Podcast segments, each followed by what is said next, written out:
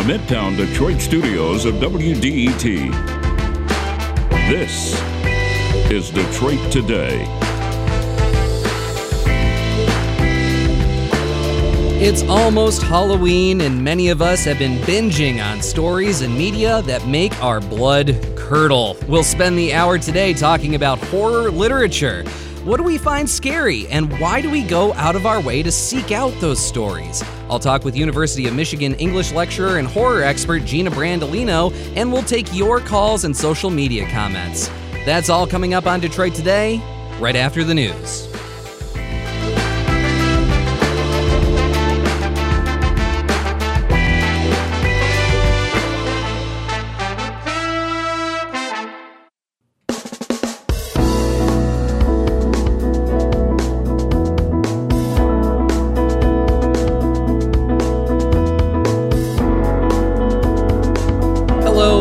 Welcome to Detroit Today on 1019 WDET. I'm Jake Neher. I'm in for Stephen Henderson today. Halloween is just two days away. This is one of my absolute favorite times of the year. And today we want to spend the hour talking about the stories that haunt us. Horror, as a literary genre, is not just about scaring our pants off. Spooky stories have played a really important role in social and political movements and conflict over time. And even more importantly, they have told us about ourselves and what it means to be human in ways that other genres just can't. Through stories of terror and fright, horror taps into emotions and aspects of the human condition that force us to stare into our own reflections and ask some really hard questions about our anxieties, our fears, our biases, who we see as enemies, and about how we treat our fellow human beings. And it's also how we want our lives to look, how we want to be treated. And that's what we want to dig into this hour today. And we want to hear from you, of course, as well. What are some of your favorite scary stories, your favorite scary books, other pieces of writing that both scared you and stuck with you? What are your favorite horror stories? Why do you think that that made such an impression on you? And the number to call is 313 577 1019. Again, that's 313 577 1019. You can also leave your comments on Twitter using the hashtag Detroit Today, and we'll work those into the conversation as well. And joining me to talk about this subject today is someone who has spent a lot of time thinking and teaching about horror literature. Dr. Gina Brandolino is a lecturer at the Department of English and at the Sweetland Center for Writing at the University of Michigan. Gina, welcome to Detroit Today. Hi, Jake. It's great to be here. So excited to have you here. And uh, I want to, of course, dig into some specific books and pieces of literature during the hour. But first, I, I wanted to start by just talking more generally about why horror as a genre captivates us so much. I mean, why do you think that we love to be scared? Well, you know, this is something that horror scholars spend a lot of time thinking about. And I'd say some of the theories that I've read that have interested me the most have to do with how the horror genre sort of blends with the mystery plot. Um, the same way that we love to figure out a mystery, that we that we are fascinated by mystery stories. Some scholars argue uh, we're drawn to horror for the same reason. At the heart of every horror story is a mystery that you're trying to solve. So that's that's one theory that I've read about. Other scholars think about horror as a way of as a kind of religion almost. Hmm. Horror, when it's supernatural horror particularly, is a way of believing in something more than we can see, um, than than we can uh, detect with our senses. Um, and so it's the promise that there is something beyond this physical uh, realm that we live in. Um, that's interesting to me. Um, I think the last theory I'll mention is there are uh, scholars who talk about how horror affirms our sense of what's right. If you think about more most horror stories, they what what happens is they completely disrupt our sense of the world. Um, they turn everything on its head. And then most of the time, anyway, and we could talk about the times this doesn't happen, but most of the time it's all righted by the end. There's there's some scars, there's some damage, right? But horror, these scholars argue, is essentially conservative because it puts things back the way we know they're supposed to be, hmm. and that comforts us. Horror, ironically, in in the minds of the, this theory, the scholars that subscribe to this theory is essentially comforting to us, is essentially conservative. That, that's um, yeah. That, that's so interesting to me because it is right it's tapping right into something that I've been experiencing a little bit differently about horror this year. And uh, over the last couple years I've been sort of binging on uh, horror lit myself uh, this month. Uh, I've been focusing on short fiction because I you know I don't have time to be reading 800 page books as much as I would like to. Um, but you know, uh, you know, there were a couple that I've I've read. Uh, Henry James, The Turn of the Screw, which I'd I'd love to get into more about that one a little bit, a little bit later. I'm also going through uh, Ray, Ray Bradbury's The October Country right now, which is his collection of uh, short stories that I've also been really enjoying. Um, of course, you know, as always, every time around Halloween, books, TV, film all of that. Um, very different though this year for me in how I'm experiencing those things. You know, usually I, I'm, I'm going to admit I'm I'm pretty susceptible to the to the getting spooked. I'm very easily spooked, uh, and I like that. Uh, but this year. I don't know. I, I think it's been, uh, there are very few horror stories that have felt as scary as in the past. Um, and I, I, think one of the reasons for that, uh, for me at least, is that I feel like a lot of these stories feel less frightening than what we're experiencing in everyday life in, in 2021. Uh, like the problems of the protagonists that they're going through feel like, well, this is a pretty simple problem to have compared to that. And I kind of wish my fears and problems were this clear cut maybe have this much chance of ending, uh, especially one way or another. Um, are you getting that sense too? Do you think that, that that has an effect on it? I mean, I think one of the, like you said, there's this comforting aspect of putting the world back together that I think we're craving right now and has been oddly comforting to me. Yeah, we haven't really put the world back together yet, have we? No, uh, not even close. no, it's funny uh, that you bring this up because you know I I um, teaching my horror course right now, and I deliberately made an addition to the course this year. I added Jaws, um, the movie Jaws, mm. and I added Jaws because of the mayor, uh, the figure of the mayor in Jaws, mm. who is so insistent on on everything being normal, on having the traditional Fourth of July summer, no matter what happens, you know, no matter how many sharks are in the water, and they really don't need more than that one shark, do they? Um, right, right. Because, because um, it seemed like something that my students could tap into and really identify with based on uh, COVID, the COVID pandemic, and they did. Um, they caught they caught that uh, right away. I feel like um, I, I feel like the moment that we're living through definitely gives us a sense of horror that is too real to be useful in the horror fiction way. Hmm. You know, um, and there are there are many stories about contagion, many horror stories about contagion, right? But you know, the real deal is always going to uh, have a different cast to it. You know, have a different emotional cast for sure.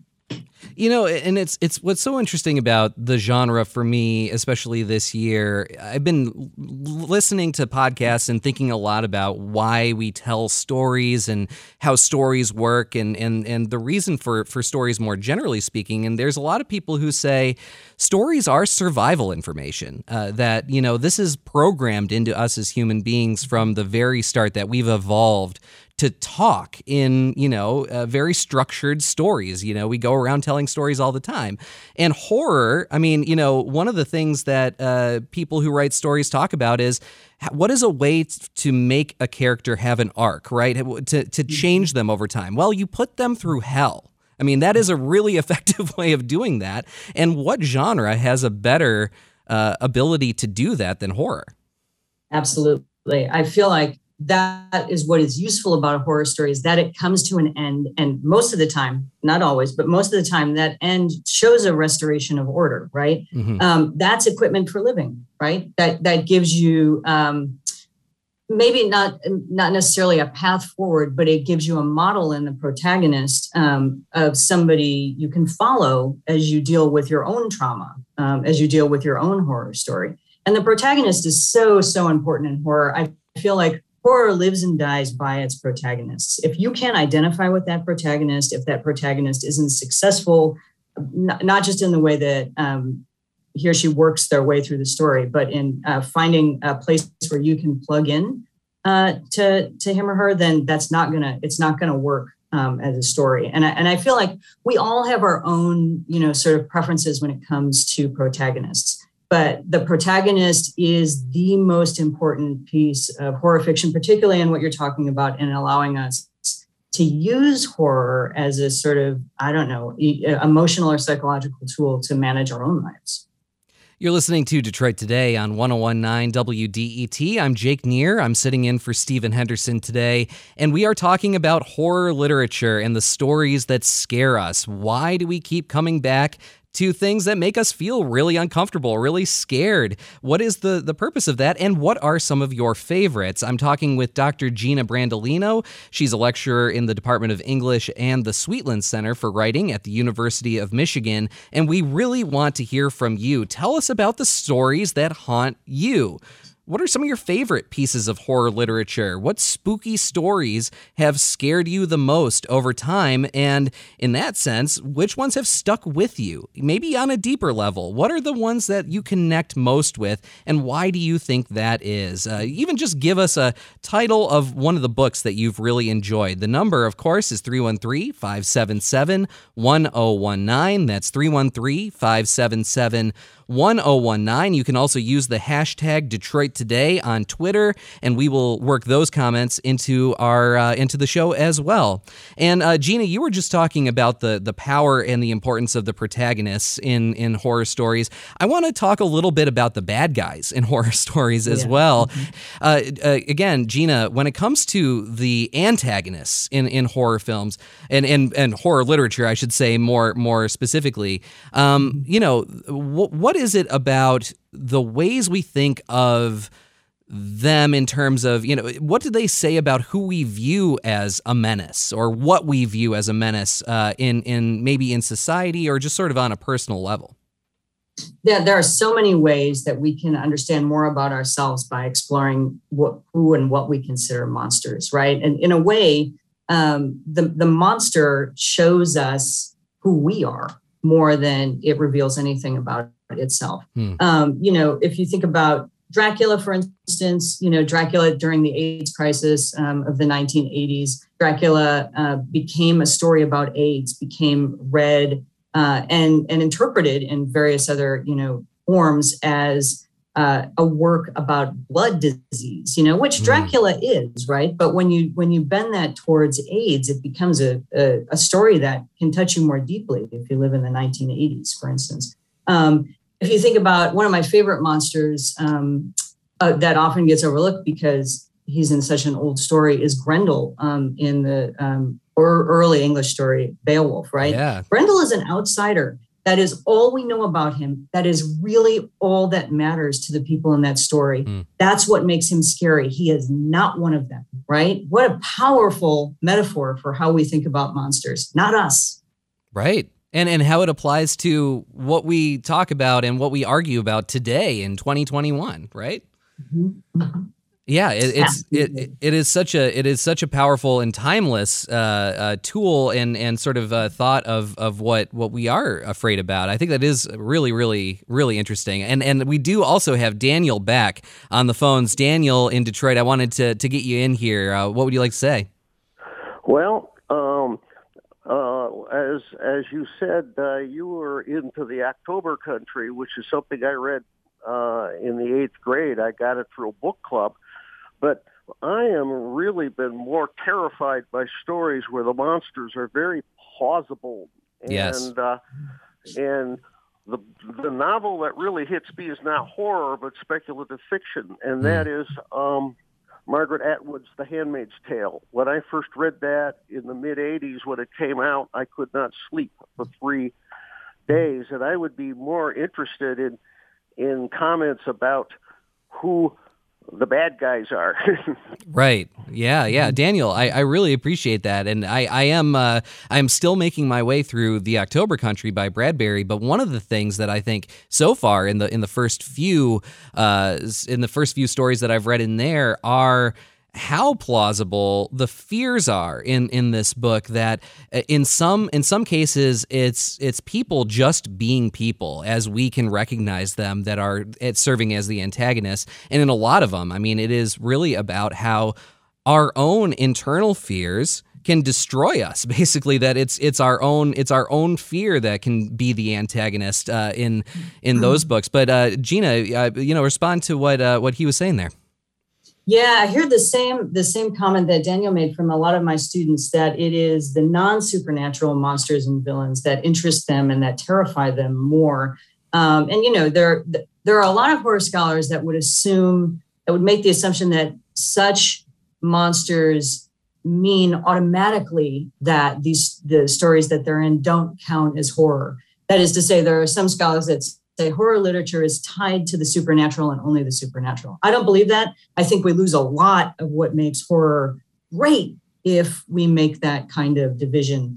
Um, if you think about, for instance, Silence of the Lambs, I mean, it's a classic book or book, book or movie, right? Mm-hmm. Um, another one that comes to mind uh, for me uh, that I like to teach is William March's book, The Bad Seed, which also was made into a movie, which has a, a very evil little girl at the center of it. And there's absolutely nothing supernatural about her, but, but she is a terrifying villain. The other example that I would point to is um, the the great novel uh, Beloved by Toni Morrison, which is a book that is so many other things, but at the heart of it, it is a ghost story. It's a haunted house story. But the other really terrifying and terrible part of that book, uh, it, what it tells us about the horrors of the history of enslavement in, in this country, right, and the the history of what what some humans were willing to do to other humans. Um, really, uh, uh it is a book that has the supernatural element. The more terrifying part it involves non supernatural monsters. Yeah. Uh, we got some great uh, comments on social media about some of the books and some of the stories that have uh, that are some of our audience's favorite. Uh, Fifi Marie says the scary stories to tell in the dark series. Uh, mm-hmm. Earth Angel eighty five says In Cold Blood by Truman Capote, a good example, I think, of what we're talking about right now. Uh, maybe not what you'd think of as traditional horror, but uh, certainly something that taps into real life horror. And speaking of that, The Quiet Invisible says real life terror. The Indifferent Stars Above about Sarah Graves and her Donner Party.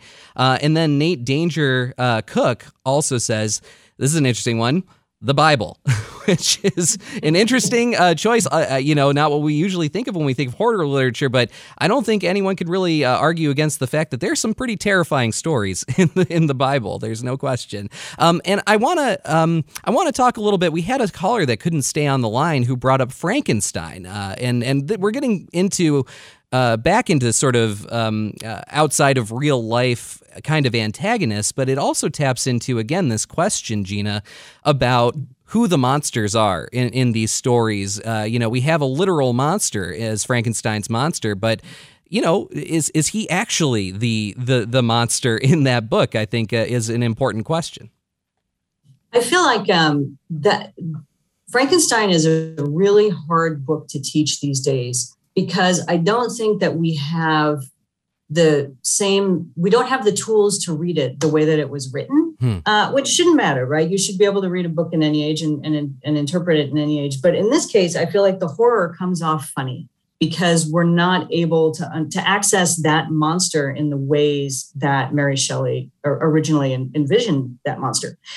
Part of the problem is that we have become uh, a culture that likes our horror to be visual, right? Um, part of the problem I have with teaching horror literature is that it never seems quite as scary to my students as the horror that they see in movies. Mm. Horror de- uh, literature, uh, horror literature demands you to imagine things, to use your mind's eye, to you know, to paint these pictures. And you know, it's very hard for us to access Frankenstein's monster in a way that truly captures what Mary Shelley had in mind. I was just I'm I'm going to teach Frankenstein really really soon here, and I was rereading the end um, of the book when uh, when the monster is standing over um, the scientist uh, after he's died. You know, spoiler alert, he dies. um, if, if you don't know by now, come on. and he's this he's hulking. He's this enormous, you know, enormous figure, and he's you know gross you know he's stitched together from various parts and you know it's very easy to read past all that and see a man standing over another man. Mm. Um, and that you're doing it wrong if you're doing that, right? Like that is not what Mary Shelley um, had in mind. I also think that we have a tendency, um, it's a modern tendency, I think, to identify with monsters. It has to do a lot with how our culture has shifted um, uh, to, I don't know, in some cases, privilege the monster, and in some cases, um, it's totally fair. You know, like I, you know, I was talking earlier about Grendel and Beowulf, right? Like I love Grendel. I love Grendel more than anybody else in that story. It's that this is a, I think, uniquely modern um, pattern to start identifying with the antagonist. And it's certainly what has happened in Frankenstein. Sure. Now, Frankenstein, the scientist, absolutely is a problematic character. Mm-hmm. But is he the antagonist? I don't think so. Mm, interesting. Um, uh, before we move on from Frankenstein, uh, Harry in Sterling Heights, we got to go to a break very soon, but I quickly wanted to get you in here because you helped inspire this part of the conversation. So, Harry, what would you like to say? Well, you kind of stole my thunder, but, uh, you know, as a kid, oh, back in the 50s, and I watched Frankenstein, the movie, the original, I was kind of terrified. And it's kind of corny now, the backdrop, but, you know, you're talking 1930s. And then I read the book by Mary Shelley. It's, it's a totally different concept about him being almost human as opposed to the movie where the guy was uh, a monster until he, you know, he threw that little girl in, into the into the river. Mm-hmm. So that, it's, it's a conflict of interest there as far as how you presented the monster. But the uh, the book is totally different. And if everybody's seen the movie Frankenstein, you got to read the book. Yeah, Harry, I really appreciate that, and uh, and thank you so much for for calling in and adding that to the conversation. Uh, we are going to take a quick break, but when we come back, we will continue this conversation and take more of your phone calls and social media comments about the stories, the horror literature that has stuck with you, and what you find scary. Call us up 313 577 1019. That's 313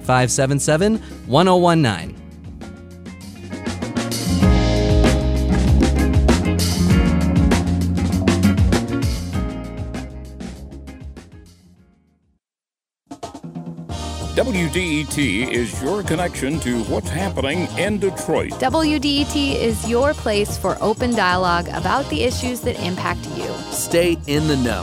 This is WDET FM, Detroit's NPR station.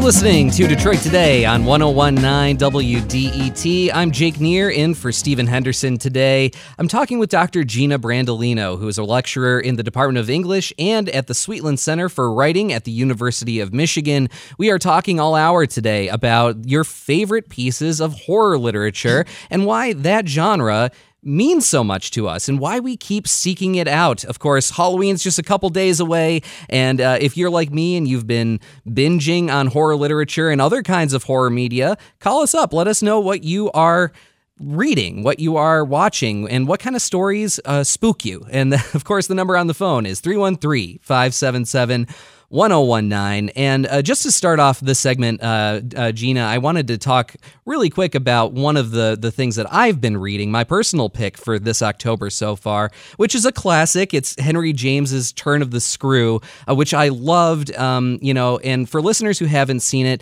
I would highly recommend it. Uh, although, if you're not a big fan of uh, turn of the century Victorian English style writing, um, you know, maybe you could, there's other reference points and other adaptations you can seek out. Like there there there are very many uh, film adaptations. I believe The Innocents came out sometime in the 60s, and more recently there's The Haunting of Bly Manor, which I wouldn't really call a adaptation, but that story is definitely very much built into that show on Netflix that a lot of people watched. I believe it came out last year. Um, but it's about a governess, someone who's paid to take care of two little kids who are orphaned and under their care of their uncle who has this estate out in the English countryside. Um, and the governess goes, and it's really her job to take care of these two kids. Um, and and really, I, I thought the book was so powerful. Um, but when I went to look up the analysis of the book, I was really uh, sorely disappointed because I feel like so much of what was talked about was this question about whether this governess who was seeing ghosts and seeing ghosts that she was convinced was after the two children in her care, whether those ghosts were real ghosts or whether they were imagined and this was sort of a descent into madness for the protagonist.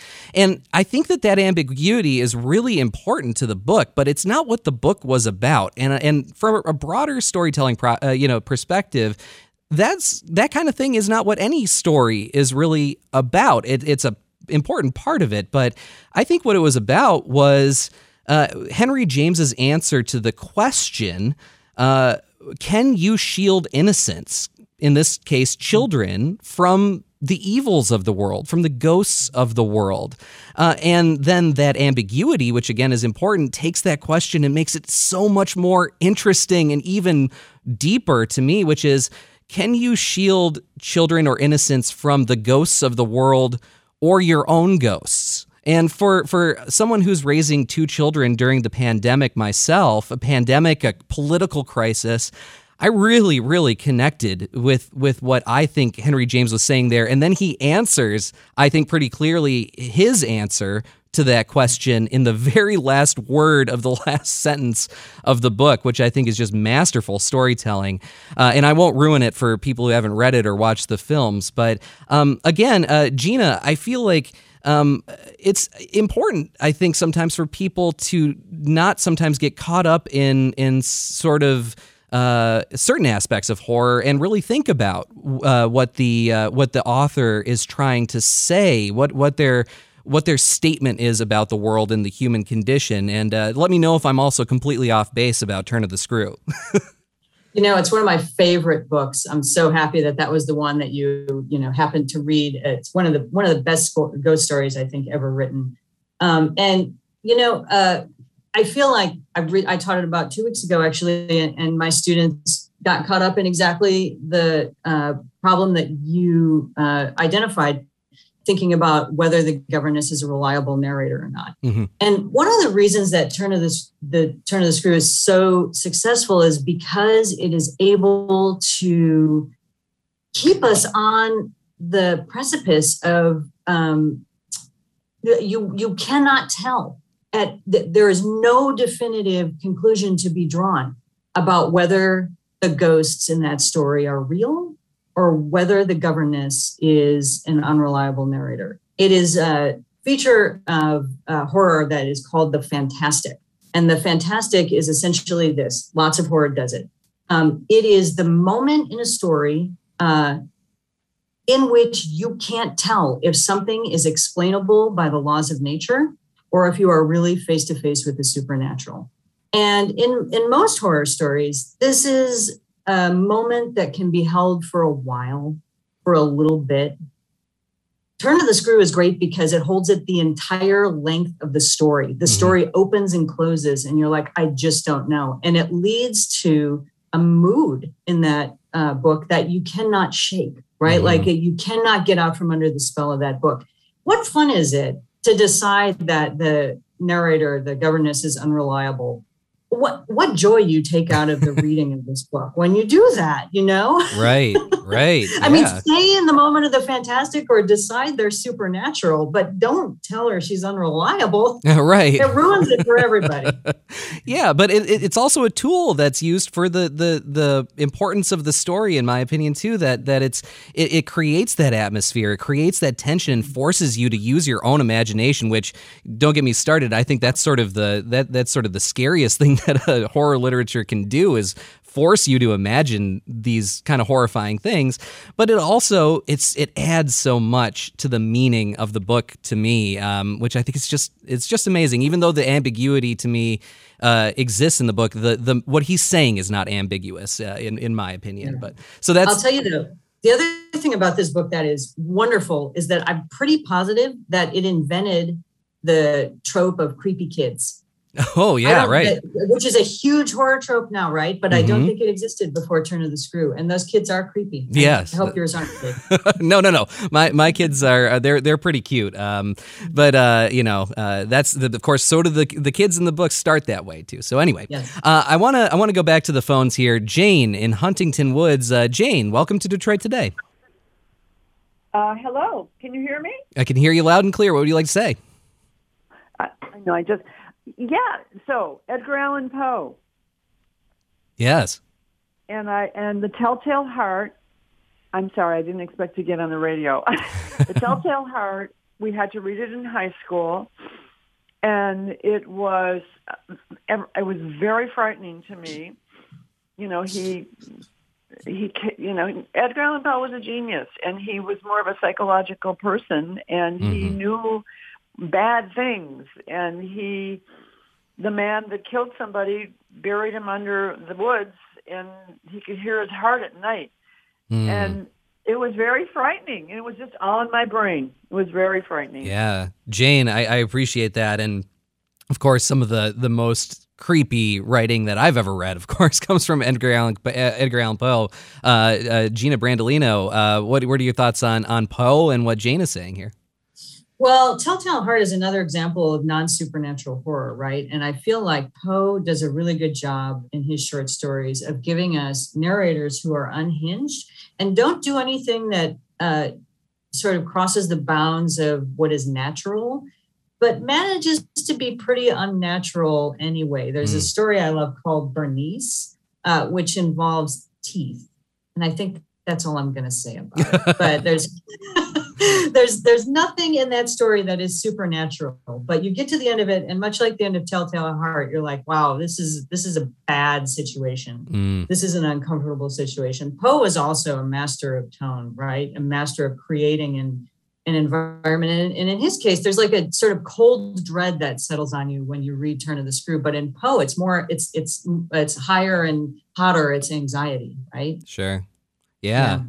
Um, I, I do want to ask a little bit about sort of uh, the the ways that uh, audiences are targeted um, on on different sort of uh, uh, ways that that you know uh, horror is written and who it's written for. Uh, I want to start uh, with with gender. You know, when it comes to um, how you know the audience of horror, especially over time, but um, now um, with with uh, not to be overly binary about it, but between mi- men and women, you know, in terms of uh, what the audience looks like, uh, and if you have any thoughts about the kinds of stories that might attract different kinds of audience, uh, you know, whether it's men or women or or anybody else, you know, what what is uh, in terms of um, the way that we we write horror, is there uh, do you sense that there are considerations ar- around um, gender lines?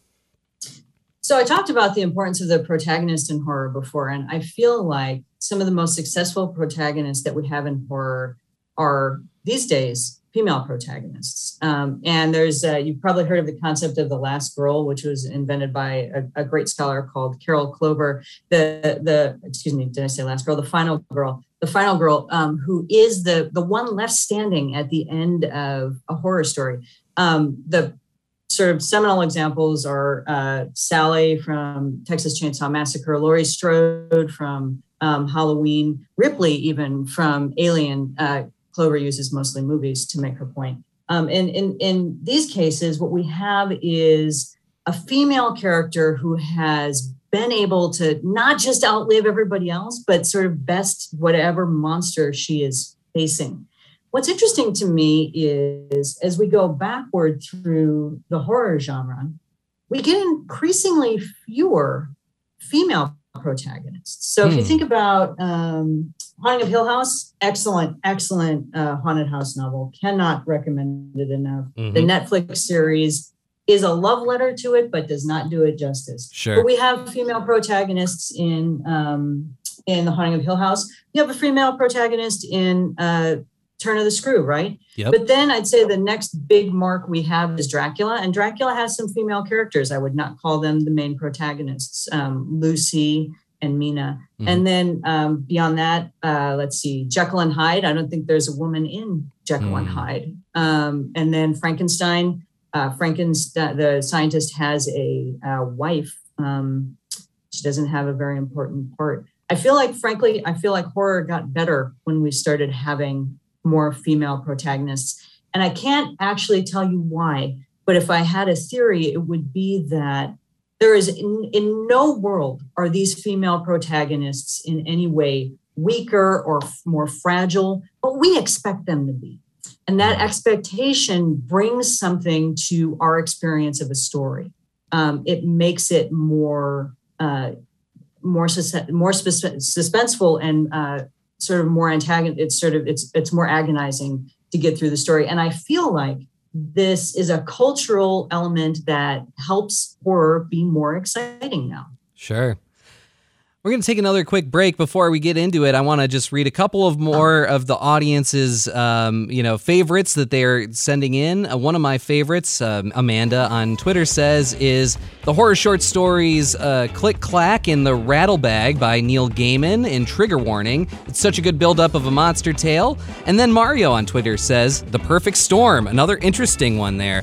Uh, again, please keep sending us your picks for some of your favorite horror stories. You can call us at 313 577 1019 or use the hashtag Detroit Today on Twitter. We will get to more of your questions and comments after this and continue talking about horror literature uh, this weekend heading into Halloween. You're listening to Detroit Today on 1019 WDET.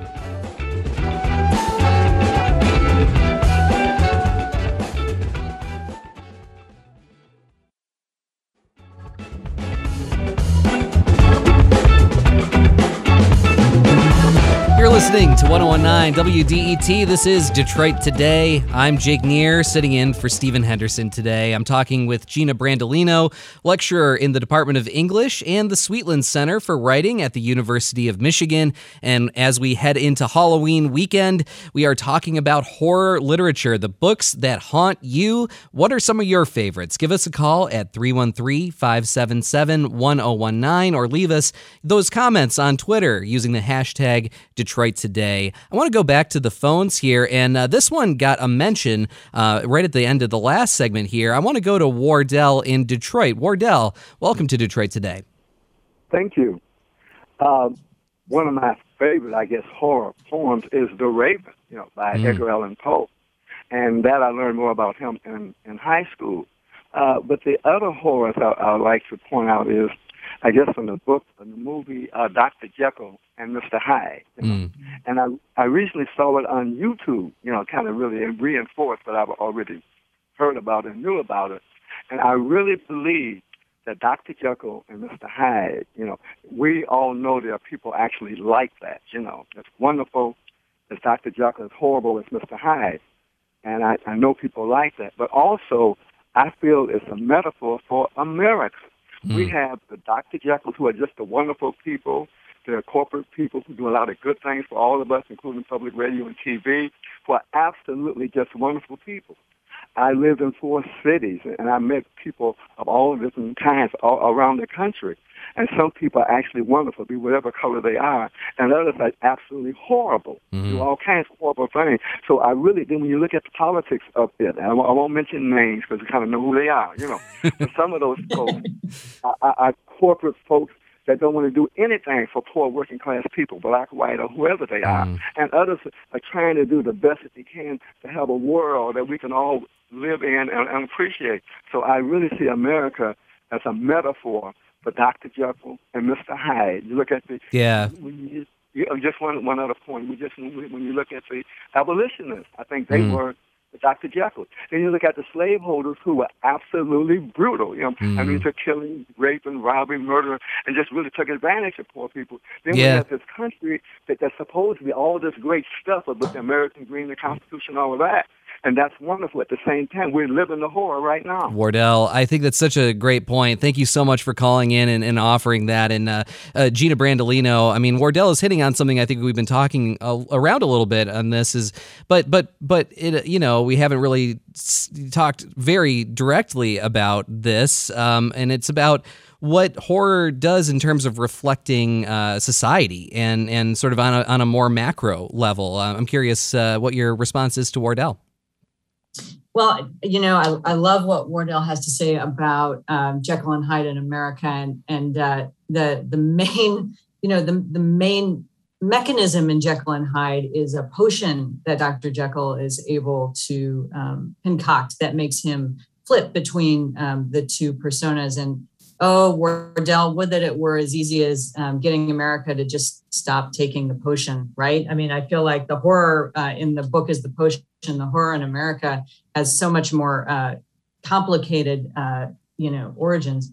Um, and uh, but it's a, it's a really smart comment and a, a, sort of sad state of affairs, obviously for America. Um, yeah. I feel like um, Jekyll and Hyde is is a is a great book, and Wardell's uh, political read on it um, is not one I'd thought of before. Um, so I'm gonna I'm gonna hold on to that. I feel like um, the the horror stories that come uh, to mind for me when I think about cultural impact um, are mostly movies, to be honest mm. with you. And um, specifically, what comes to mind is you know the sort of instant classic Get Out, you know, which yeah. Rocked uh, i think not not even just our country but the world with what it had to tell us about um, race in america right? Um, i think uh, you know what 50 years before that night of the living dead uh, made a similar splash right um, with what it had to say about race specifically during a really difficult time in our country. Martin luther king jr had just been assassinated. Um, and it's interesting to think about, you know, is a throwaway genre for most people. Um, it is a lowbrow genre. Most people don't even consider it um, worth critical attention. Uh, but at these moments when it can tell us something so deep, it seems important to pay attention to it. Mm. Man, that, that hurts my heart to to think about that, but it's not disagreeing with with the perce- that, that that there is that perception, but oh, horror can tell us so much. Uh, it can be so valuable from a literary standpoint.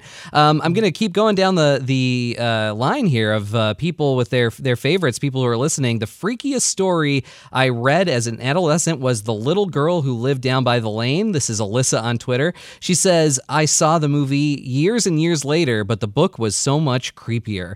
Ellen on Twitter says a sprawling and awesome book with really great suspense is The Good House by Tananarive Due. I'm, I hope I'm saying that correctly. I'm not familiar with that one, um, but that is that is an interest, very interesting uh, suggestion there, Alan. Thank you for that. I want to go to uh, Mark in Pontiac. Mark, welcome to Detroit today.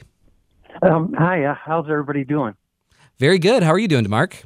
I'm doing great. I, I am glad you mentioned uh, Night of the Living Dead. That's my favorite movie of all time. But uh, um, uh, a really uh, eerie story um, uh, that I wanted to mention was uh, The Wide Sargasso Sea by Jean Rhys. Uh, her name is spelled R-H-Y-S, but uh, it's uh, the retelling of uh, Jane Eyre from uh, Rochester's wife's point of view. Mm. Uh, she's uh, mentally unbalanced, and she's from J- Jamaica, so it's uh, got voodoo in it. But uh, what happens to her at the end is one of the eeriest and most horrifying things I've, I've ever read. But uh, I think it blows Jane Eyre out of the water. But uh, I recommend everybody read it. And uh, can I mention one other book? Really quickly, sure. Yeah, um, um, Infinite Jest by uh, by uh, David Foster Wallace. It, it's about drugs, but uh, mm. the storyline that follows uh, the out and out drug addict, uh, all the dangers that he's exposed to, how his past haunts him, mm. uh, that, and uh, what happens to him. And that was one of the most horrifying thing. I mean, I could barely read it, but uh, mm. that that that was another one. Mark, so uh, yeah, thank you for giving me a chance to speak. Thank you so much for calling in, and thank you for those. I really appreciate that. Uh, let's go to Anne in Huntington Woods. Anne, you're on Detroit today. Hi, good morning. Good morning. I'm so excited about this conversation. So thank you both for this. Um, I just wanted to say that just yesterday, I just yesterday I finished The Turn of the Screw. Ah. Um, and as you pointed out, you know, it's an older work of fiction. It can be more difficult for today's readers. And I just want to recommend another way to enjoy it. I listened to it in audiobook mm-hmm. uh, with the actor Emma Thompson as the narrator. And it was fantastic and so much more accessible. Yeah. So I just want to recommend that. It was it's such a great book. Yeah, yeah, and I really appreciate really appreciate that. Um, it's good. I mean, you know, as you heard earlier, I was geeking out about the turn of the screw, so it's wonderful to have have you on and and give that another shout. And yeah, I agree that you know sometimes that can be a very significant barrier, and and audiobooks are a really interesting way that we can experience those works of uh, fiction, especially classics. Now, uh, Gina Brandolino, something you talk about is the way that media affects the way that we take in literature and horror literature. Um, what are your thoughts, uh, both about audiobooks and, and maybe how that affects the way we take it in, but also, you know, maybe also what is the difference in terms of how we experience horror um, through film or through podcasts or, or other media that aren't literature? Yeah, well, thanks to Anne for also loving Turn of the Screw. Not not enough people do. We're like a little like fan club I, here today. Yeah, totally. I feel like Henry James is somewhere being super happy. Um, there, I want to I want to mention that um, there's a podcast called Phoebe Reads a Mystery um, where you can listen for free to Phoebe Judge reading Turn of the Screw as well, and and that's what my students did. Most of my students listened to it, and I do think it's a way in because Henry James can write a sentence, but it's it's a five line sentence, and I don't think we're used to that in America. Well, and, and he I think he was dictating a lot of it, and it's it reads as if it's being dictated. Well, you know, all right, and then I'll stop after this. But Turn of the Screw, Turn of the Screw initially was published in installments in a magazine. Mm-hmm. So this was like, you know, it was like the Reader's Digest version, you know, of Turn of the Screw, where you got it month by month, chapter by chapter, and there were people sort of hanging, you know, on the edges of their seats, waiting for the next installment to come out. So it's funny to think that this thing now, where we're like, oh my God, these cumbersome sentences, I just can't even. Uh, initially, you know, kept people on the edges of their seats, right? Um, month to month. Uh, but back to your question about media, um, like as I said earlier, I just feel like we've become such an overwhelmingly visual culture that it is hard, um, as popular as horror is in a film um, perspective, it's hard to to um, to get us interested in a horror novel. And I think the main thing is we have to be willing to imagine what we see, what what, mm-hmm. what we would see while we're reading. Like so, so for instance, take the movie Jaws. Um, the movie Jaws, which I mentioned earlier, I taught the movie Jaws. Okay, I think everybody would agree, even though it's a little bit older. It's it's a pretty successful horror um, film. We don't see the shark until 81 minutes into that 124 minute movie. Right. And ultimately, we only see the shark for four minutes of that movie, mm-hmm. right? So we are willing to do a lot of imagining, but I think we are more used to having a story handed to us visually, and we have to be able to exercise the parts of our mind that allows us to do that visualization ourselves. Mm-hmm. Um, reading reading asks us that all of the time, and if you are able to do it, so to go back to what Wardell was saying about Jekyll and Hyde, Jekyll and Hyde is a really terrifying novel. If you sit through those scenes of the transformation of Jekyll into Hyde, and really think about what's happening, right? If you really think about the description, um, but you've got to you've got to enter into it. There's a, a critic I like, uh, cultural critic uh, Rick uh, Ripatrazone, who said, "If we are going to be entertained by horror, we have to open ourselves up to being marked by that horror. Mm, right? Mm-hmm. Open yourselves up to it. Be willing." To do the work that horror asks of you because the payoff is great. Yeah, and, and and I think that you know, as you said, you have to exercise this, but it, it also translates to film. Same thing. Some of my favorite horror movies are ones that force you to imagine. As you said, Jaws is a really good example. I might get some shade for this, but uh, the Blair Witch Project, when that came out for me, the fact that the it's it's you you you have no visual sense of the of of this like menace that is that is haunting these people and and I think that's what what scared me the most. But I want to keep going with the phones here. Uh, Pat Pat from Illinois. Pat, uh, you're on Detroit today. Hi, my name is Pat, and I want to thank you for this very interesting and fitting um, newscast during this Halloween time. I'd like to share a cultural thing with Professor Gina and you. Uh, growing up in a Catholic Slovak home, we always had crucifixes in every bedroom. Mm. We always had garlic hanging. And this carried on even well into my 70s when we bought a condo. My friends would come in and say, Why is there a crucifix in this bedroom? And I say, I think it's to ward off evil spirits, Dracula. And I always had like garlic hanging in the kitchen because my grandmother from De Blanca near Transylvania always said, "You keep garlic in your kitchen."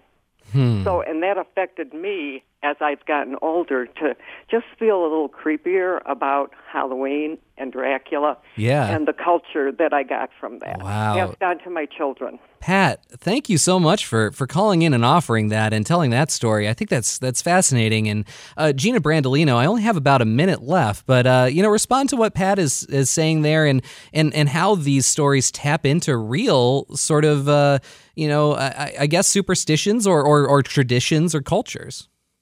You know, my students just got finished reading Dracula and they were talking in class about how strange it is that we still have this idea about crucifixes and garlic being uh, wards of protection for us, right? That that you know this book is old. Dracula, 1897 is when it was published, right? I think uh, might be it might be a little bit off in the years there, but these these elements have stayed with us um, and managed to sort of hang on in our souls in ways that still mark us today. This goes back to what I was talking about about letting letting being open to horror marking you.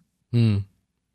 Dr. Gina Brandolino is a lecturer in the Department of English and the Sweetland Center for Writing at the University of Michigan. Uh, Gina, it was really a pleasure to have you here for this hour to talk spooky literature and uh, and why it affects us so much. Thank you so much for joining us. Totally my pleasure, Jake. That's it for us today. Uh, Stephen Henderson is going to be back on Detroit today on Monday, and we'll take a look at the next at next week's political elections. Detroit Mayor Mike Duggan will join the show, um, and he will talk about his bid for reelection. We'll also talk about the proposal on the Detroit ballot that would form a task force to explore reparations. And we'll also hear about some of the most interesting local races in the suburbs. Our program director is Joan Isabella. Technical director and engineer is Matthew Trevethan. Detroit Today's associate producers are Nora Ryan and Sam Corey. Detroit Today's music is created by Sam Bobian and Will Sessions. You're listening to WDET FM, Detroit's NPR station, your connection to news, music, and conversations. I'm Jake Neher. Thank you so much.